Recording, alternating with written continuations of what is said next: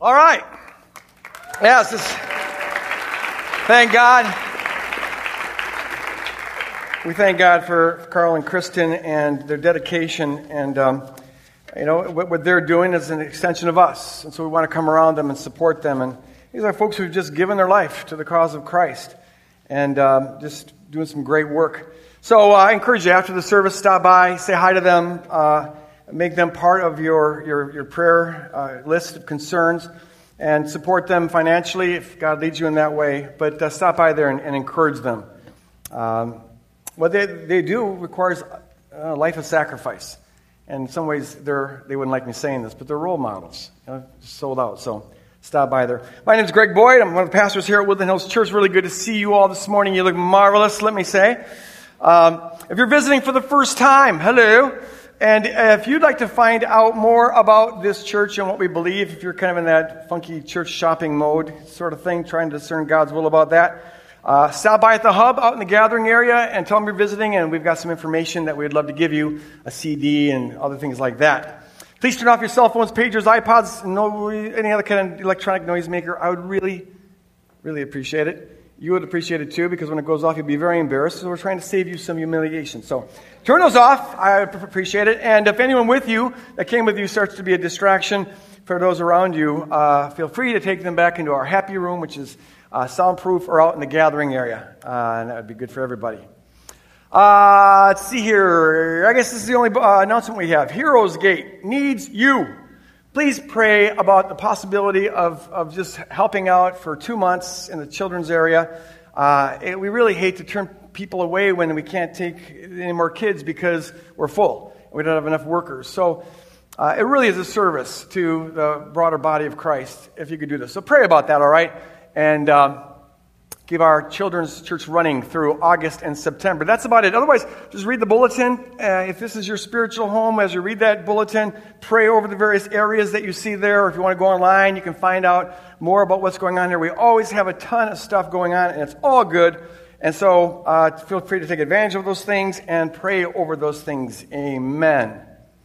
Uh, thanks to uh, Scott and Shauna Bourne, who have filled in the last two weeks. They did just an outstanding job. and uh, this is kind of their, their farewell message to uh, us because they have now gone. They felt called to go back to Texas, which is bizarre to me, but they, they felt called to go back and uh, minister in a church there. So we're going to miss them dearly, but uh, I appreciate them filling in. I was in Ichthus uh, at, at, this fellowship called Ichthus Fellowship uh, in England this last week. I go there every once in a while. Roger Forster is the founder of this uh, ministry and still the leader of this ministry, and he's kind of a spiritual father to me. Uh, he's just impacted my life, mainly by his example. I just love this guy, the way he combines uh, super intelligence with a Christ like lifestyle, and I, I, he's just sort of a spiritual dad. So I've been going over there every other year or so. Uh, it's a network of house churches, and they get together for this revival once a year. And then I get to speak at this, this revive, they call it. And it's just a God soaked, God anointed, fun time. I just love it. One of the things that really blessed my heart, and this is what I want to share with you, is because I told the folks I'd share this with you, is um, I was just overwhelmed by the number of people every day who would come up to me and thank me for our podcasting ministry. We call these folks podrissioners. They're, they're, they're, they're, par- par- parishioners, uh, part of the congregation, but they podcast. And there was just, uh, it was incredible. Uh, the number of folks who came up from all over the place, not even just England. There's a, a couple there, uh, their, their names, the, the Booths. Uh, and there are missionaries in France. And they just kind of, you know, move along, and they've got a congregation of 30. And uh, they said that this, uh, the messages here are just kind of a lifeline to them. Uh, there's a couple in Spain said the same thing. Uh, they're missionaries with a little small congregation, but you know they, they need to be fueled and resourced as well. And this is one of the ways that uh, they get fueled and resourced. There was a guy who came down from Belfast, Ireland. He's not even part of Ichthus, but he came down um, uh, just to, telling me thanks for this ministry and what it means to him. And he was saying in his area, he just there's no church that has kind of the vision of God and the vision of the kingdom and understands the centrality of peace and nonviolence. It just isn't preached there. Um, and so he has, you know, sometimes invites folks to his house and they listen to the messages. And in fact, I, I talked to a number of people who have these like house churches where they just invite people over and hear the message. So They wanted me to pass on uh, their thanks and gratitude. So, from them to you, thanks for supporting this ministry and getting the message out there. It's great. Amen. And they also, they also said they really love it. They really love it when we acknowledge them. Uh, you know, it just kind of makes them feel like they're part of things. So, Podritioners, we love you. Let's all say this. Podritioners, we love you. You guys are great. Yes, amen. Some of these folks, some of these folks are just, some of these folks are just heroes. They're just out there laying their life on the line, and it's such an honor to be able to speak into their life in, in, in some way. Well, we're in the middle of this series that is part of the, we're studying the book of Colossians, and we've sort of just decided to hover on this series that we're calling God's Will Hunting, because it's all about the will of God. And we're looking at what does it mean to follow God's will and things of that sort. Um, we talked about, you know, how uh, we first have to get God's will for us, uh, about who He wants us to be, who He's made us to be, who He saves us to be. Um, and, and out of that will then come all the particulars about how we're supposed to act and discern His will and what we do. But the who has got to come before the do, right? Everything we do should flow out of our who, our knowledge of who we are. So the do follows the who. Never have the who follow the do. Uh, otherwise, your, your life will be poo poo. Uh, you just got to. I'm Dr. Seuss in it all the time up here. So the, the who's got to uh, precede the do. And then when we get to the do, we, we, talk, we talk a little bit about the gentle nudge. Uh, you know, God is, he, he speaks with this gentle nudge, it's not a push. So we have to cultivate a capacity to be sensitive to the promptings in our heart and the intuitions that we have and things of that sort. And I'll say more about practical steps to uh, take discerning God's will, uh, a, a, different message. I think there's two messages left on this. Uh, this one and then the, the, the next one. Uh, I wouldn't believe you if I were you. I wouldn't believe me if I were you. Uh, because who knows where this is going to go. But I think right now that there'll be two more messages. So we talked about general knowledge, and then uh, Scott and Shauna talked about walking this out. you know, how, how, this is a process. Well, this morning I want to I want to speak um, well, I'll tell you what I'll speak on here in a little bit. Let's read the passage first Colossians chapter 1, verse 9. This is the verse we've been hovering on. For this reason, since the day we heard about you, we have not stopped praying for you.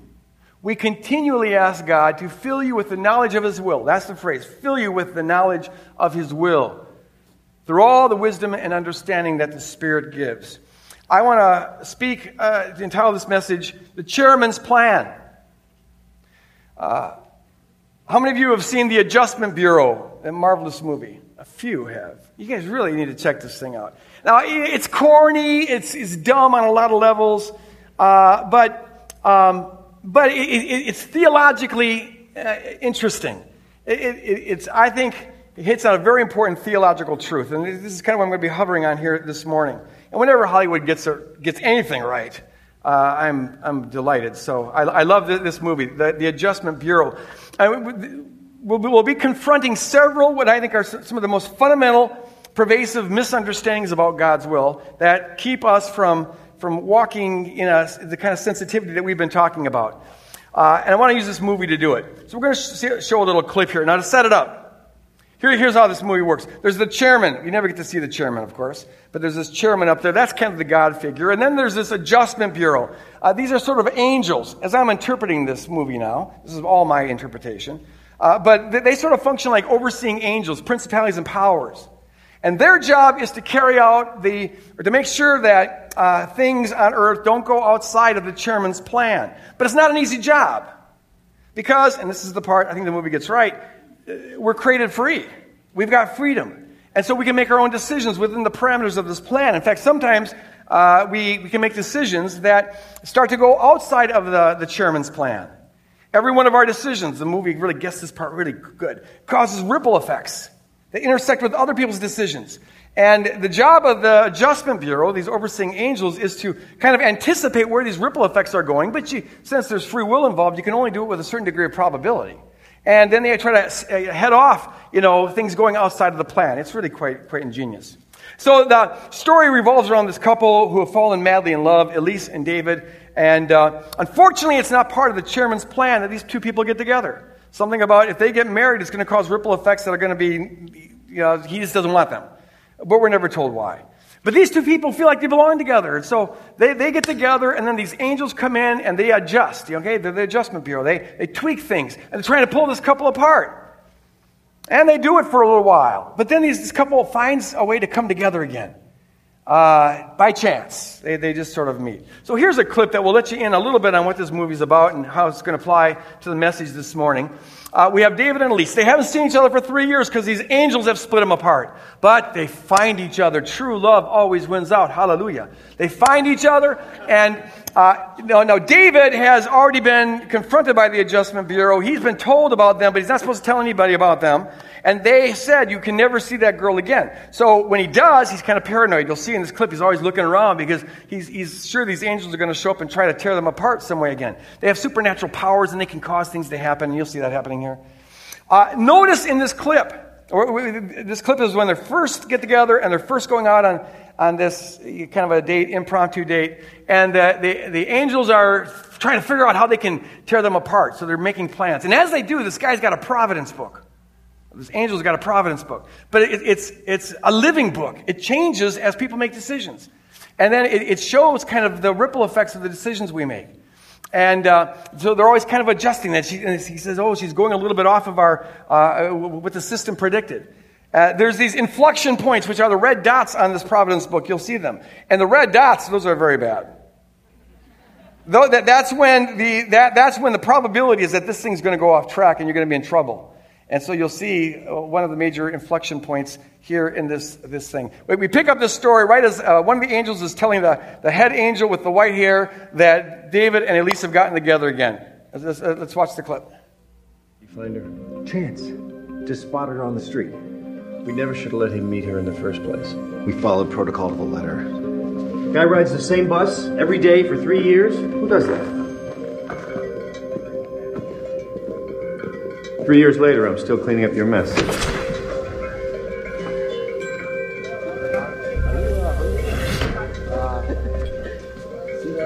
Let's cut the power at her dance studio. Uh, I'm a dancer. Oh. Oh, not like that, you pervert. I'm in a contemporary ballet company. Uh, no, I think you have the wrong idea about me. No, I think that was the first thing that crossed your mind, actually. I think you should invite me to one of your performances. Uh, the company is called Cedar Lake, and there is actually a show tomorrow night. If you want. Is that an invitation? No, it's information. Okay, we're covering the girl's artistic director, and we're still working on Charlie Traynor. This whole thing will be over in an hour.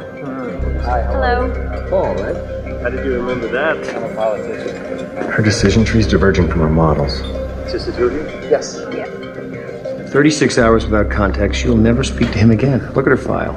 It's the last thing in the world she'll put up with. Now something's wrong. I'm already seeing inflection points. Okay. Yeah. We're in motion on changing the location of our rehearsal. You have to be born with the right body, like very flexible hips and shoulders and long neck. And you weren't? No, I was. I was lucky, but you know, after 15 years of that precision and the training, it's just everything over there. That's right. Thank you. it's good. Thank you. 'Cause I wanted to try something else, just something open-ended and human. I guess. Maybe. Look, It's to me, it's so much more. What's this? If they kiss, A kiss. that's all it takes? A real kiss. That happens every possible adjustment strong enough to break them up and cause ripples over your limit. I think that everything you go through in life should come out in the way that you dance. I haven't found that to be the case with my dancing. If they kiss, it will cause ripples over your limit. That's an inflection point, inflection point. I love it. I love it. I, I, I just, it captures what I think is, is an accurate, fairly accurate model of, of divine providence. Um, it, there's flexibility built into this thing. Now, it confronts what is a, the dominant model throughout church history. Um, and it's one that I'm sure many of us have, have uh, to some degree appropriated. And we talk about it quite a bit here, and I don't need to hammer this point home too much. Although, since there's always new people, we want to always be kind of coming back and laying this foundation. But here's the thing uh, many people, even most people throughout church history, and probably most today, have, uh, on some level, an assumption that everything that happens is God's will. That God's will is micro controlling. Uh, maybe God doesn't uh, ordain everything that happens, but there's a specific reason why He allows it. And so you have this idea that everything that happens is part of His plan, good or bad. Uh, St. Augustine was really the originator of this, this view back in the, in the fourth century. He said that uh, the will of omnipotence is never defeated. The will of omnipotence is never defeated. He, unfortunately, had an idea of power as control, a very pagan idea of power. Uh, power means you control. And, and so if God is omnipotent, meaning all powerful, well, then God must control everything. And that view uh, became very, very widespread. It's not a coincidence that that view of power, which I think looks very different than the, the Calvary view of power, but that view of power came into dominance right when uh, the, the, the, Emperor Constantine allegedly got converted and then gave, started giving all this authority and power to the church. The church became a, a, a very active polit- political enterprise and uh, was given really the power to rule the land.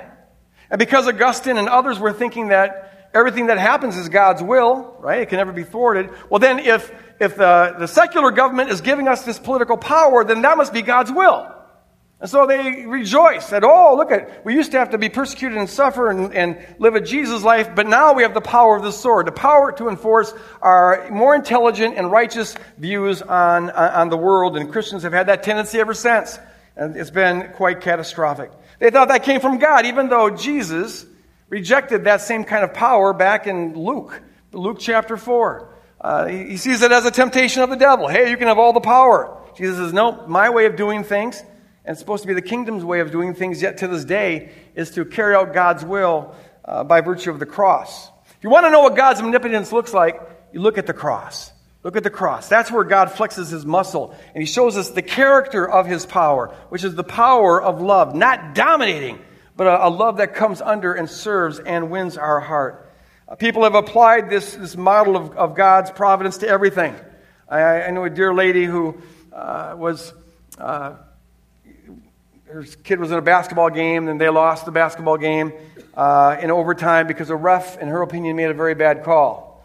And uh, her and the family were quite livid about this. But she consoled the family by telling them that it must not have been God's will. Uh, you know, it just wasn't God's will for us to win.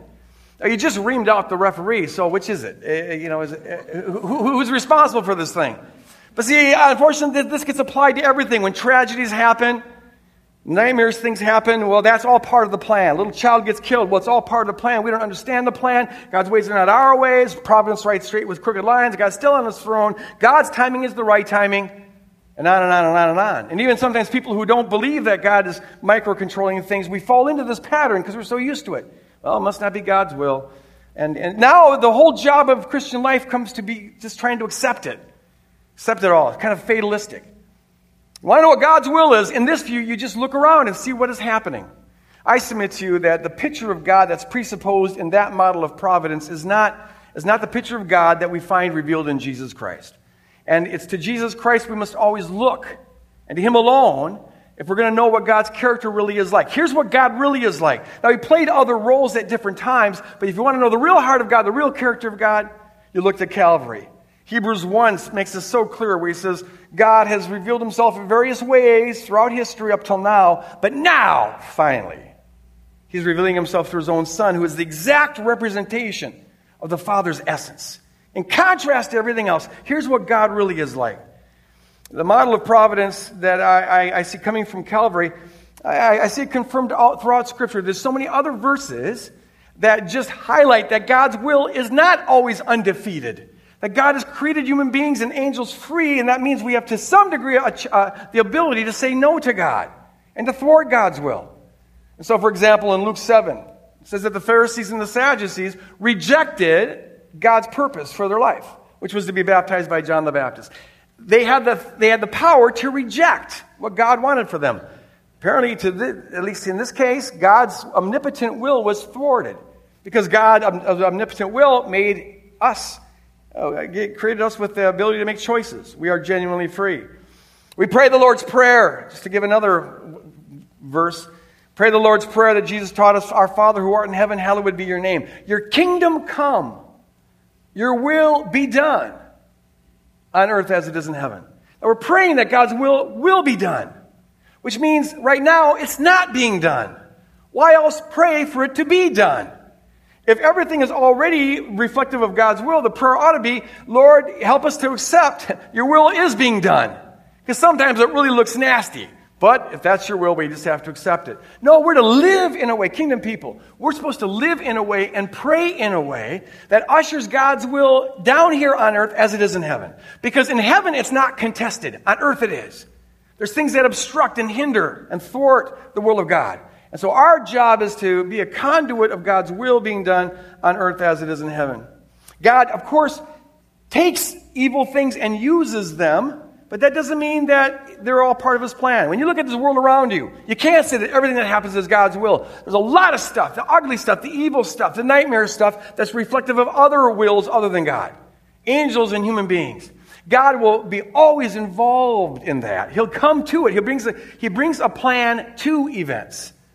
But he doesn't have a plan for events. Now, see that distinction? The events don't happen. The evil events don't happen because they're part of his plan. But now that they happened, he'll make them part of his plan. And he ingeniously weaves them into his sovereign plan to bring good out of evil. But I encourage you to resist this pattern, which is so deeply entrenched in, in, in Western Christianity. This tendency to ascribe everything that happens to God's will. You get fired from your, your, your job. Uh, you know, I've known people who said, well, why would God do that? And they get mad at God. Why would, what was God trying to say to me? What did I do wrong?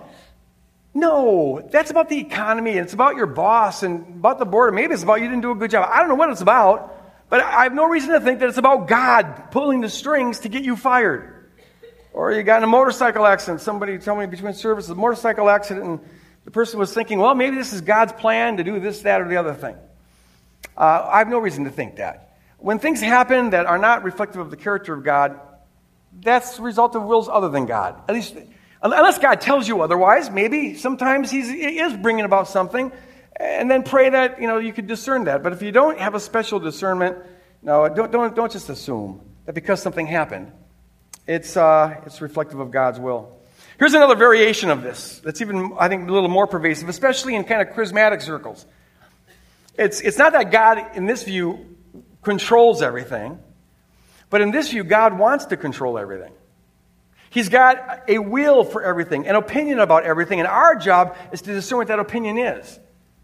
Um, if that first view could be called sort of the omni controlling view of God, because he's all controlling, this, this view might be called the omni opinionated view of God, because God's got opinions about everything.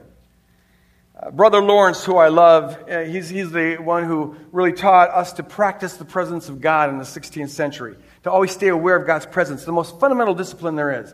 But sometimes in his writings, I think he fell into this pattern of thinking that every, God has an opinion about everything. And at one point, he says, uh, he says, I would not so much as pick up a stick off the ground if I didn't think God commanded it. It's like, don't do anything unless, unless you're obeying God in the process. He's got a particular will about everything. And I, have known people, and I've, I've shared this before, where, who have taken this to the point of, of, of when they go shopping, they're, they're doing intercessory prayer about what kind of cereal they should buy. Is it the, is it the, the, the, the Cheerios or Rice Krispies? What is the Lord? You know, and, and what kind of socks they're supposed to wear and, and, and what shirt they should put on. And, and they just kind of live in this consternation about, is this thing I'm doing right now, this particular thing, is, is this what God wants? Or maybe He wants this, or maybe He wants this. And it knots people up in a kind of a, a serious fashion. The model of God that's sort of behind this picture, I think, reminds me of of several parents that I've known. Not, not, of course, in this congregation or any of, any of our parishioners, but I have known several parents who have this kind of omni opinionated uh, you know, attitude towards their children. Well, lady, um, in particular, I'm thinking about I mean, poor kids, even as they're growing up, she, she tells them what shoes they're supposed to wear, what pants they're supposed to wear, you know, what, what they're going to be eating for breakfast, uh, where they, she wants them to play, what she wants them to play with. Everything, there's kind of, dom- she dominates, she controls everything. The kid has to, everything they do is supposed to be reflective of the mother's will. Um, I think that that kind of parenting comes out of a, honestly, a, a, a spirit of fear, a fear of freedom. You're, you fear freedom, because freedom is risky. And so you want to overly protect your kids and kind of just always be there. And, and, and when they're young, you have to do that. But see, if you keep on doing that, that's a prescription for disaster. Because there's going to come a time where Johnny is going to explode. Because Johnny, like everybody, was made to be free. To be a person means you make decisions. To be a person means that you own some of your own responsibility. To be a person in the fallen world means that you get to screw up once in a while. That's how you learn.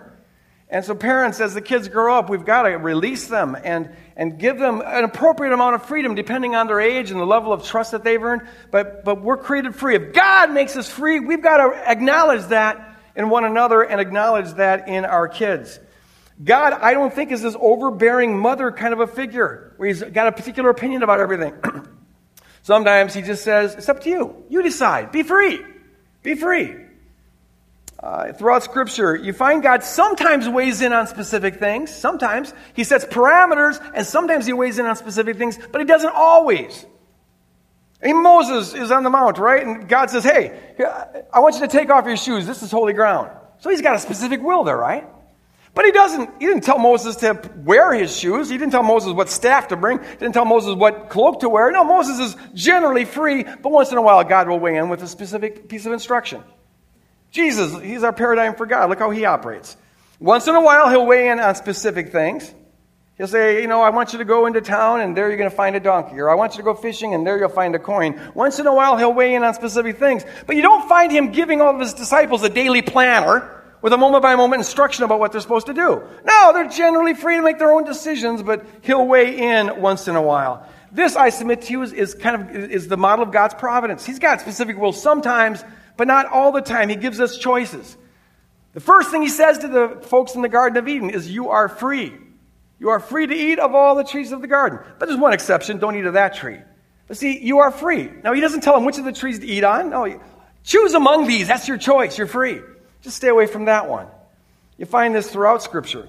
Uh, in First Chronicles, this is a scene after David had numbered the, his army, which showed that he had more trust in his army than God wanted. It was against God's law, so now punishment's going to come. And God shows up and speaks to him through this prophet Gad, and he says, Go and tell David, this is what the Lord says. I'm giving you three options.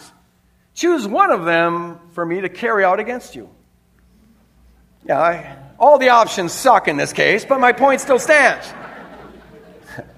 There's a choice that's given there. This doesn't look like this omni-controlling God. You know, it's a God who gives, gives choices. Uh, you get to choose among those. Sometimes, in fact, even when God weighs in on a particular matter, if the person pushes back, sometimes that influences God and God backs off a little bit. He adjusts it. There's flexibility in this. One of my favorite examples is Ezekiel. Ezekiel's one of these prophets in the Old Testament. I feel so sorry for these guys. They had to do these prophetic enactments where they had to like illustrate what was going to come to Israel and Judah if they don't repent. And, and so they, they did some of the most bizarre, bizarre things. It was just kind of role playing to get a message across. Well, Ezekiel is being given specific instructions about this, this uh, role play that he's supposed to do, communicating to Israel what's going to happen if they don't repent. They're going to be deported. And so here's what the Lord says uh, he says, Eat the food as you would a loaf of barley bread. Bake it in the sight of the people using human excrement for fuel. Ew. The Lord said, In this way, the people of Israel will eat defiled food among the nations where I drive them. You know, they, they, they, were, they usually would use animal dung, animal excrement, when it dried up as fuel to cook food. Yummy. Uh, but the idea of using human excrement to. Um, uh, you know, as fuel was just gross to them, thankfully, uh, and it defiled them. It was considered unclean. Can you believe that? Uh, but, but so the Lord said, I want you to do this so you'll illustrate that this is how you're going to be eating, Israelites. If you don't shape up, you're going to be eating food that's been cooked on human poop. Oh, then, then Ezekiel said, Not so, sovereign Lord. I've never defiled myself. It's like, I can't, I, it's unthinkable. Then the Lord says, Very well, I will let you bake your bread over cow dung instead of human excrement. What a wonderful. He, look, he's flexible. It's like, okay, that was pushing it a little too far. I got that.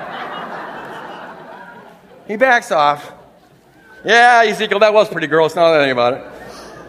And see, this does not look like this omni controlling God or even a God who wants to control everything. He's a God who, there's flexibility built in the program. And see, that's the wonder of it. This is the thing that the Adjustment Bureau movie, I think, captured very well.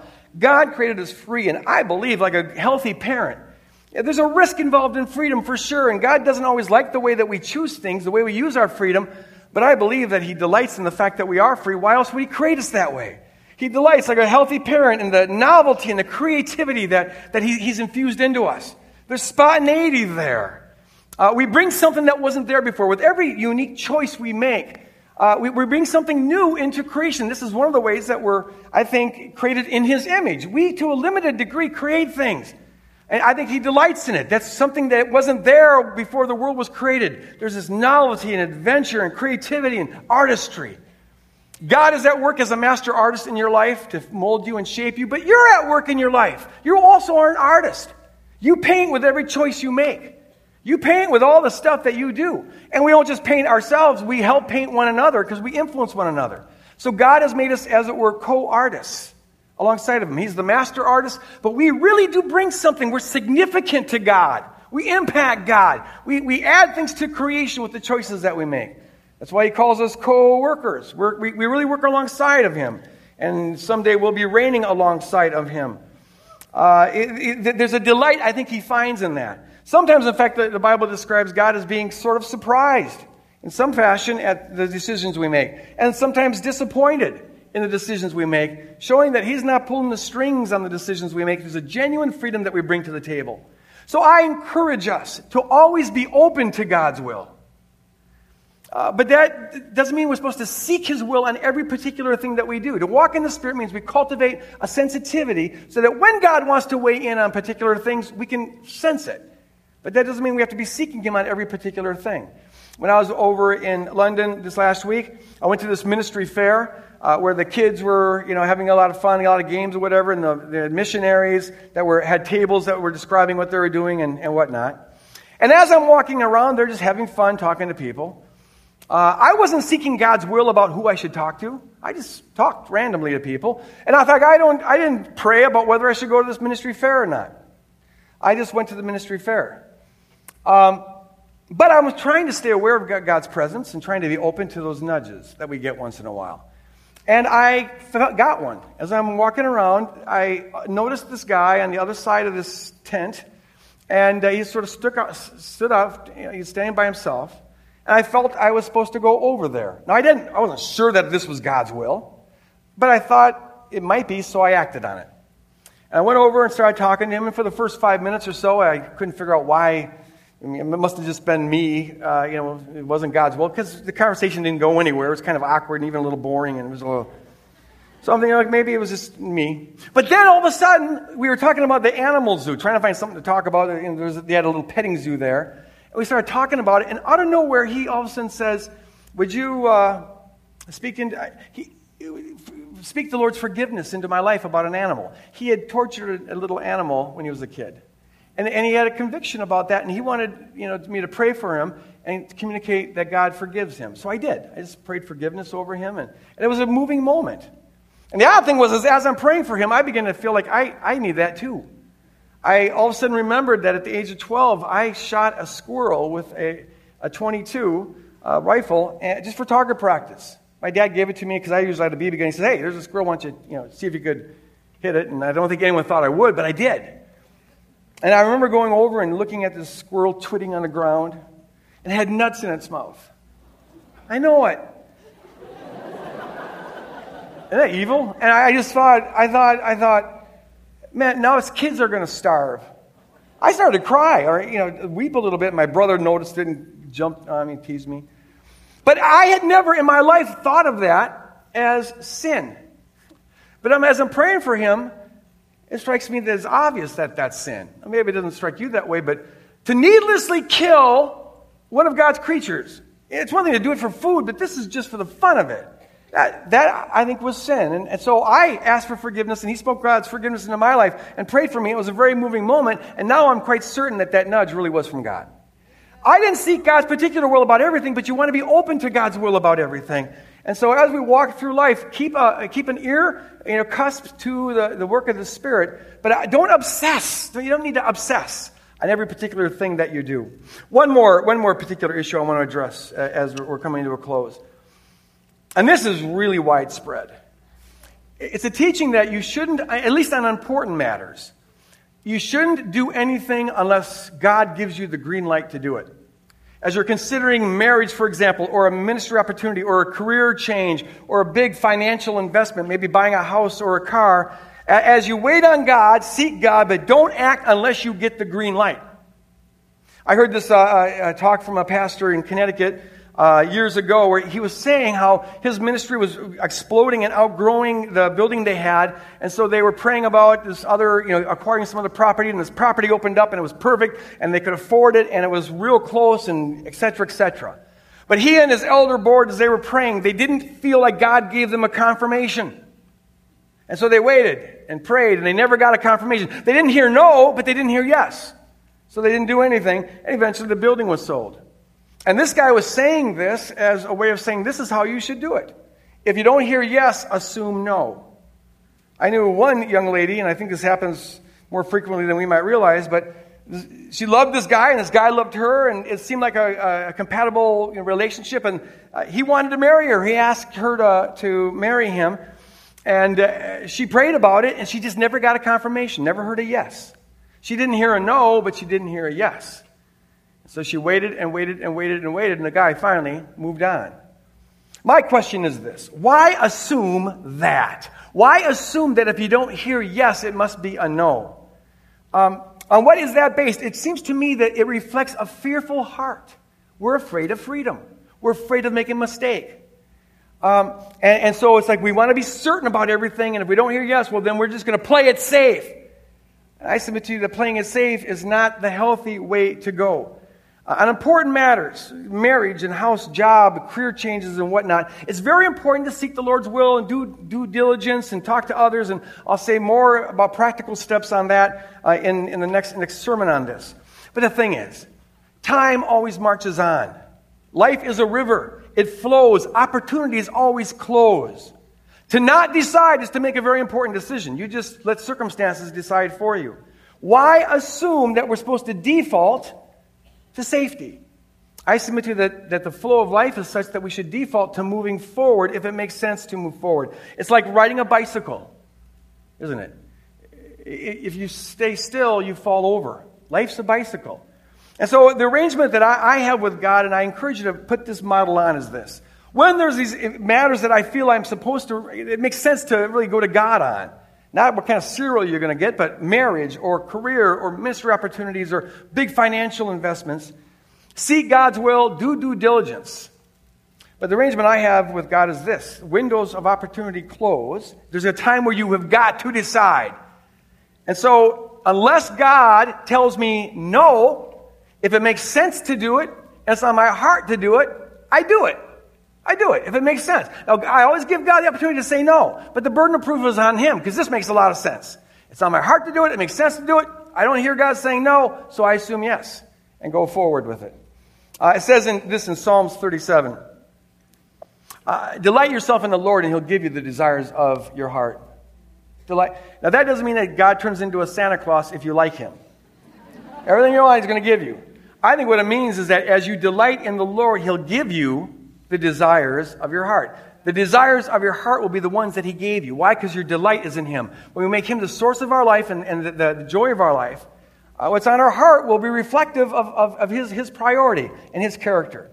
So, all other things being equal, if you pray and seek God's will and you're open to Him interceding and you've checked it out with others and it makes sense to do something and it's the desire of your heart, you can assume that the reason it's a desire of your heart is because you delight in the Lord, and He's given you that desire. So do it. If it makes sense to do it, and you want to do it, do it.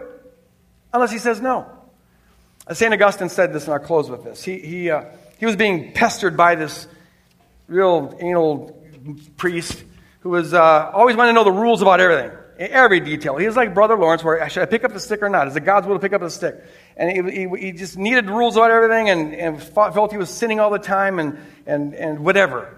It's driving Augustine crazy. And so at one point, Augustine just said to this brother, he says, Brother, uh, love God and do what you please.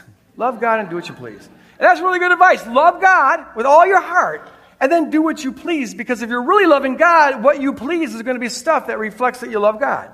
It's going to be within that. Be open to God giving you specific instructions on stuff, but otherwise, just do as you please. So I encourage us to cultivate hearts that are sensitive to God's nudging. Always be open to God weighing in on specific stuff. Always live our lives within the divine parameters that He set, you know, the, the reflecting His character and, and, and, His holiness. But don't obsess on the details of stuff. Uh, enjoy the fact that God's made you free. You're a decision making human being. That's your personhood. That's your dignity. And God delights in it. Just use it all the time in ways that reflect His will and reflect His character. I, I, I want to prepare, I'm going to close here by reading a prayer that someone gave me the last service.